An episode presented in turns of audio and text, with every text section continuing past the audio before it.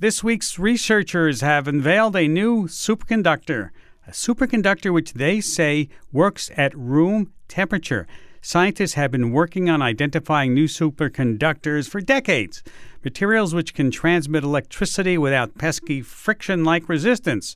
And the ones discovered in the past only work at super cold temperatures, so this would make this material much more useful in applications like strong magnets used in MRIs, magnetically floating trains, even even nuclear fusion. But there is a bit of a wrinkle, and Sophie Bushwick is here to iron it all out. See what I did there, Sophie? Sophie Bushwick is the technology editor at Scientific American. She's here with me in our studios in New York. Welcome back, Sophie. Thanks. It's great to be here. Let's- and I'm really excited to be talking about this topic. I think it's very interesting. Well, let's get right into it. First, tell us what superconductivity is. So, superconductivity uh, is when electricity can travel through a material without losing any of its energy in the form of heat. So, it's it's it's imagine if you had a wire carrying electricity, say in a power grid across the country. As it moves, the wire is going to heat up a little bit. It's going to shed some of this energy in the form of heat. And if you had a su- that wire made out of a superconducting material, it would have zero energy loss. And so you can imagine more efficient energy transmission, but also, you know, a computer that never overheats. And because of superconductors are they, they exhibit some weird behavior, including pushing out magnetic fields. Ooh. So, if you've ever seen an experiment or performed an experiment where you have a magnet levitating above a superconductor, that's a result of that uh, phenomenon. Cool. Yes, I have done that Yes. a couple of times. All right. So, what's exciting about this news then? So this news is exciting because to get a superconductor to work, you've got to have it in extremely controlled conditions. It's either so there's some materials that can be superconducting when they're chilled to very low temperatures, uh, and there's others that can be superconducting at room temperature, but you have to squeeze them in this vice-like device called a diamond anvil that raises the pressure around them to, you know, uh, roughly a quarter or half of the pressure found at the center of the earth. Oh, Right. So it's not super practical for building, you know, train Right. tracks for a maglev train out of this stuff. So this new material is interesting because not only is it working at room temperature, but it's it's supposed to be working at a pressure that's not quite room pressure, but it's uh it's like a hundred times less pressure than is required for other materials like this. and it's at room temperature, right? That's that's right. A, that's an important thing. Yes, that's definitely an important thing as well. Uh, but I said there's there's a wrinkle here. There's some controversy about the researchers who did this. That's right. So the research team that did th- that that put this out had previously published a study about a different superconducting material that worked at room temperature, and that was published in 2020 in Nature. But um, other researchers in the superconductivity community started pointing out problems with the data that had to do with for a lot of these measurements. When you take the measurement, you can't just have use the raw data because there's all this background noise. So you have to measure the background noise, measure the signal from this superconducting sample, and then subtract out the background. And they said that there's some discrepancies here in this process that don't make sense. And as a result of a lot of back and forth between these researchers, Nature retracted that paper. And that's not the only paper to have weird issues with the data from the same these same researchers. So for that reason, there are people in the superconductivity community who are saying Right. we're not necessarily going to trust these results on face value. And and you talked to them. What did they say it would take to trust these results? So they think it would take replication, which is something that the authors also say they want. The idea that another lab not affiliated with this one could try to make the same material, test it for superconductivity, and find the same results. So replication is what would it would take to make them uh, as excited as the authors are. Ah, you know, it reminds me a little bit, just a little bit of cold fusion back back in the day, where you could not replicate the results. People couldn't do it, but this, Right. this they might they might be able to, right? They might, and also this isn't that this isn't unique to this particular study. So back in the 80s, there was the discovery of superconductors that still had to be chilled, but not to quite as low temperatures. And the researchers who published the paper on it for about the first six months after they published the paper, there wasn't a ton of excitement. It was only when those results were replicated that people were like, wow, I think you're really onto something here. And the original researchers eventually won a Nobel Prize for it. Wow, I'm tempted to say that's really cool, but I'll try to I'll try to stay It with is literally and metaphorically cool. Thank you for bailing me out. There's another story getting a lot of uh, buzz this week. Speaking Ah. of dad jokes, bumblebees. Bumblebees are capable of creating and transmitting culture. Tell us about that. Right. So we think of culture as something humans have, but if you define culture the way scientists do, which is socially learning a behavior within a population, then they've actually demonstrated this in a bunch of different species, and now they've demonstrated it in bumblebees. So the way, the thing that they wanted to transmit was the ability to solve this puzzle box. Mm-hmm. It's this kind of cool apparatus where there's this sugar solution under a lid. And in order to access it, you can push either a red tab in one direction or a blue tab in another.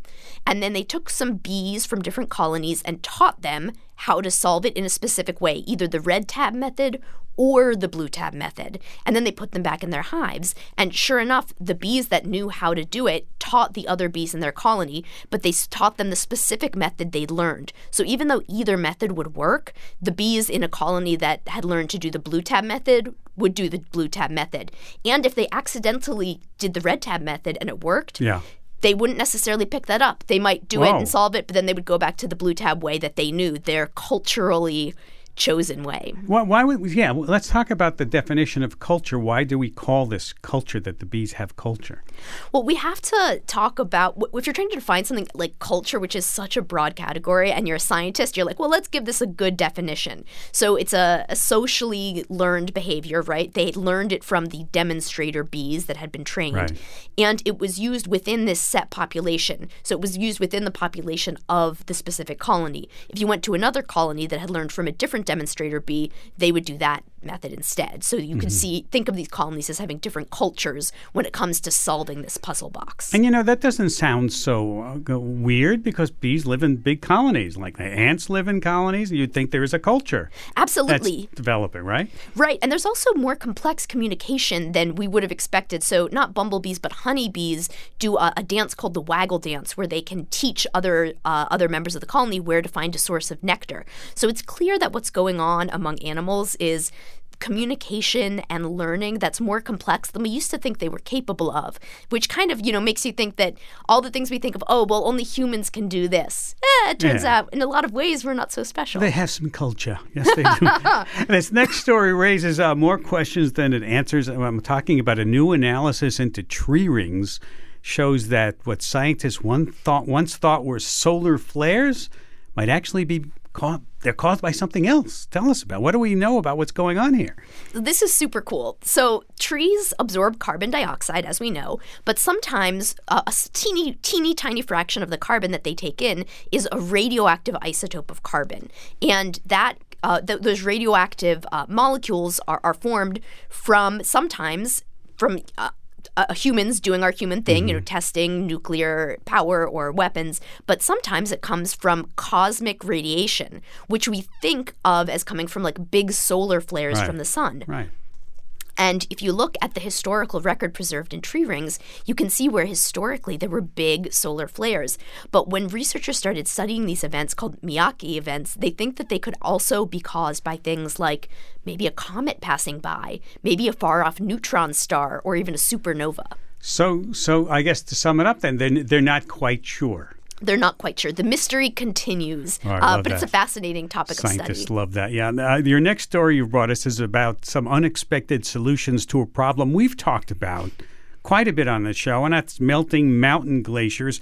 Your colleagues at Scientific American, Amanda Ruggeri, she uh, wrote about some extreme measures to save glaciers. Tell us about some of these measures. They sound very. Go, go ahead. Some of this is a little is a little out there, right? So one idea is just making extra snow. Cover those glaciers right. with a little extra snow, help replenish them. Um, the problem is, of course, it takes energy to make snow and it takes water. So researchers are developing snow making methods that rely more on things like gravity to help the process along and make them less uh, energy intensive. But another option is just take some white paint, paint some rocks, have those rocks reflect the sunlight back into the sky. Cheap. If you get enough paint, right? Right. But, you know, not as effective as, say, what if you could cover the whole glacier in a big white blanket that would insulate it from the sun and reflect those rays away? You know, there, were, there was a there was a team of uh, Christo and Jeanne-Claude. They were artists back in the day. They they covered buildings and work of art with big sheets and stuff. They're not among us now, but they that would fit right in for what they were doing. Absolutely, but of course, there the problem is that glaciers are big. Even shrinking, these glaciers are still very, very large. It would take, you know, more than a billion dollars to cover just the thousand Ah, largest yeah. glaciers in Switzerland with blankets like these. So, Right. again, that's more appropriate for sort of small areas as opposed to big ones. Finally, let's end uh, with some fun fact you'll, uh, you'll be sure you want to share over the weekend with friends. Scientists identified the worms you sometimes find in a bottle of mezcal. That's right. They did a genetic analysis of the quote unquote worms found in uh, 21 different bottles. And I say quote unquote because they're not actually They're not worms. They're not. What are they? They are the larva of a moth, and these are ca- they're called. Unfortunately, I, I'm going to contradict myself here. They're, a- the name of the larva colloquially is the red agave worm, so people call them that. But they are not worms; they are moth larvae, and in fact, they turn into cream-colored moths once they reach adulthood. So the red color is only in their larval stage. How did, how did they discover this? Well, they were sitting around a bar and they said, you know, I wonder. And then they grabbed, you know, they grabbed some bottles of, of of mezcal and they decided to do genetic testing on the uh, on the on the larva inside. And some of them they couldn't genetic test. They had actually been baked before they were put into the bottle. So those they just had to look at and say, well, can we identify the characteristics and the physical uh, traits of this of this insect that could help us tell us what it is? I wonder if this idea came before or after drinking a couple of margaritas on the weekends. I think we'll never know. It's another mystery of science. Something we have to perform on our own. thank, thank- thank you, Sophie. Thanks for having me. Sophie Bushwick, technology editor at Scientific American, based in New York.